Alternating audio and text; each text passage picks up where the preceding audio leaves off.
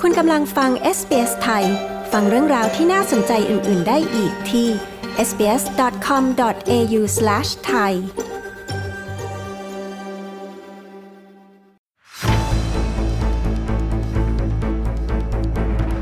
ฝ่ายต่างๆ มีความเห็นอย่างไรหลังสารรัฐธรรมนูญนัดวินิจฉัย ปมการดำรงตำแหน่งนายกรัฐมนตรี 8 ปี ของพลเอกประยุทธ์ ต่อด้วยสถานการณ์น้ำท่วมในกรุงเทพมหานครล่าสุด ติดตามฟังได้จากรายงานข่าวสายตรงจากเมืองไทย โดยคุณยศวัตรพงประพาสผู้สื่อข่าวพิเศษของ SBS ไทย ประจำประเทศไทยค่ะ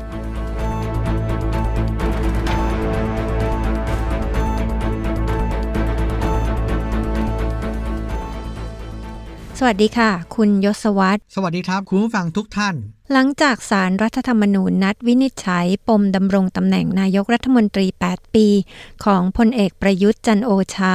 30 กันยายนนี้ มีความเห็นจากฝ่ายต่างๆ อย่างไรบ้างคะ นายอนุชาบุรพัฒน์ชัยศรีปฏิบัติหน้าที่โฆษกประจำสำนักนายกรัฐมนตรีเปิดเผยว่าพลเอกประยุทธ์จันโอชารับทราบผลการพิจารณาของศาลโดยเชื่อมั่นในกระบวนการยุติธรรม และยืนยันว่าจะให้ความเคารพต่อการพิจารณาของศาลไม่ว่าคำตัดสินจะออกมาเป็นเช่นไร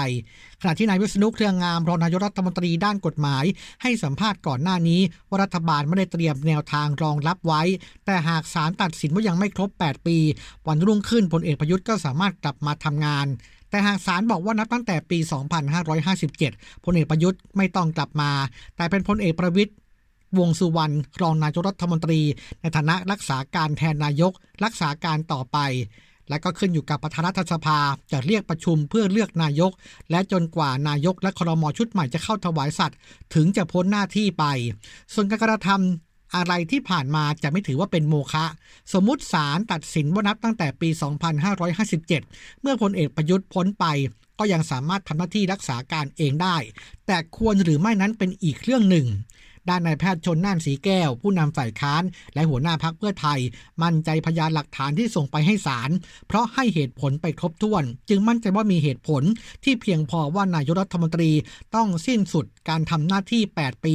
ตั้งแต่ 24 สิงหาคมที่ผ่านมาแล้ว ส่วนหากพ้นวาระจริงจะสามารถรักษาการได้หรือไม่ตามรัฐธรรมนูญเองกรณีที่นายกรัฐมนตรีพ้นจากตำแหน่งคณะรัฐมนตรีเองก็ต้องพ้นจากตำแหน่งไปด้วย จนกว่าจะมีครมอชุดใหม่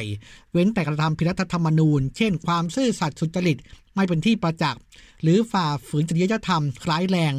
ตรงนั้นไม่สามารถรักษาการต่อไปได้ ทั้งสองฝ่ายนะคะคือฝ่ายค้านกับนายกรัฐมนตรีมีการชี้แจงในประเด็นนี้อย่างไรคะหลังสารรัฐธรรมนูญรับคำร้องฝ่ายค้านไว้พิจารณา และสั่งให้พลเอกประยุทธ์หยุดปฏิบัติหน้าที่จนกว่าจะมีคำวินิจฉัยศาลเองมีการเรียกพยานบุคคลสองคน คือนายมีชัยรัชุพันธ์ อดีตประธานกรรมการร่างรัฐธรรมนูญ หรือกรท และนายประกรณ์นินประพันธ์ อดีตเลขานุการกรท แต่ว่าฝ่ายค้านเห็นว่าพยานบุคคลที่ศาลเรียกยังไม่เพียงพอ จึงทำเรื่องถึงประธานสภาผู้แทนราษฎร ขอส่งความเห็นของอาจารย์นิติศาสตร์มา 50 คน และนางสาวสมรักจัดกระบวนพล อดีตกรรมการปปช ที่เห็นตรงกันว่า จะต้องนับวาระดำรงตำแหน่งนายกรัฐมนตรีของพลเอกประยุทธ์ตั้งแต่วันที่ 24 สิงหาคม ปี 2557 หรือหลังจากการยึดอำนาจ ต่อมามีเอกสารหลุดไปเผยแพร่ต่อสาธารณะ ที่อ้างว่าเป็นคำชี้แจงของพลเอกประยุทธ์ต่อศาลอ้างว่าจะนับวาระดำรงตำแหน่งนายกจากปี 2557 นั้น ไม่ถูกต้อง เพราะรัฐธรรมนูญฉบับปี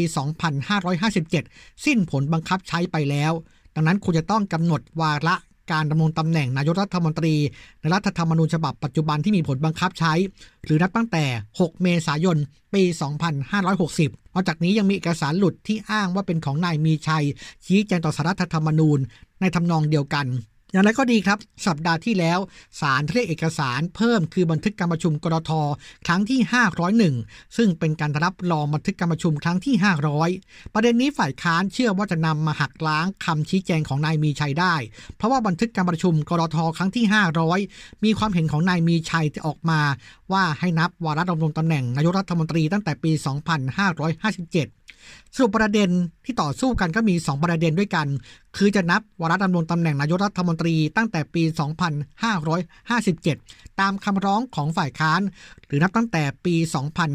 2560 ตามคำชี้แจงของพลเอกประยุทธ์เท่านั้น ซึ่งจะต้องรอฟังในวันที่ 30 กันยายนนี้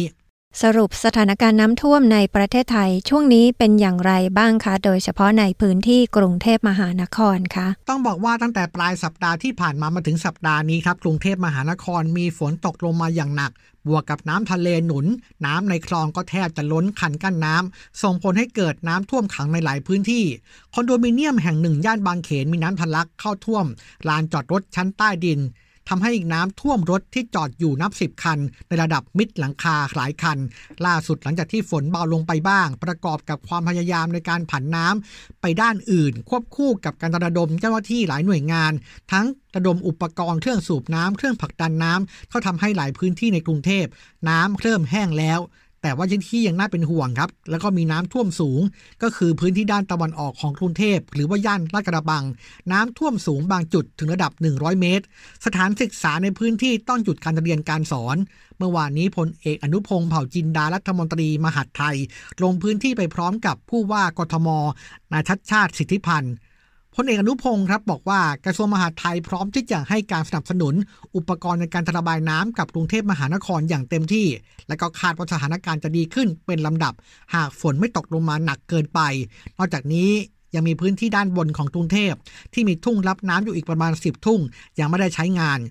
ยืนยันครับว่าสถานการณ์น้ำท่วมในปีนี้จะไม่เหมือนกับปี 2554 ที่โดนพายุเข้า 3 ลูกต่อเนื่อง และโดนเต็มพื้นที่ เพราะฉะนั้นยังคงพอรับได้ ขณะเดียวกันครับในส่วนของนายชัดชาติสิทธิพันธ์ผู้ว่ากทมกล่าวว่าตั้งแต่เข้าเดือนกันยายน เขตลาดกระบังเองมีปริมาณน้ำฝนตกลงมาจำนวนมาก จากข้อมูลปริมาณน้ำฝนในช่วง 30 ปีที่ผ่านมา จะอยู่ระหว่าง 120มิลลิเมตรต่อชั่วโมง แต่ปีนี้ปีเดียวปริมาณน้ำฝนเพิ่มขึ้นเป็น 2 เท่า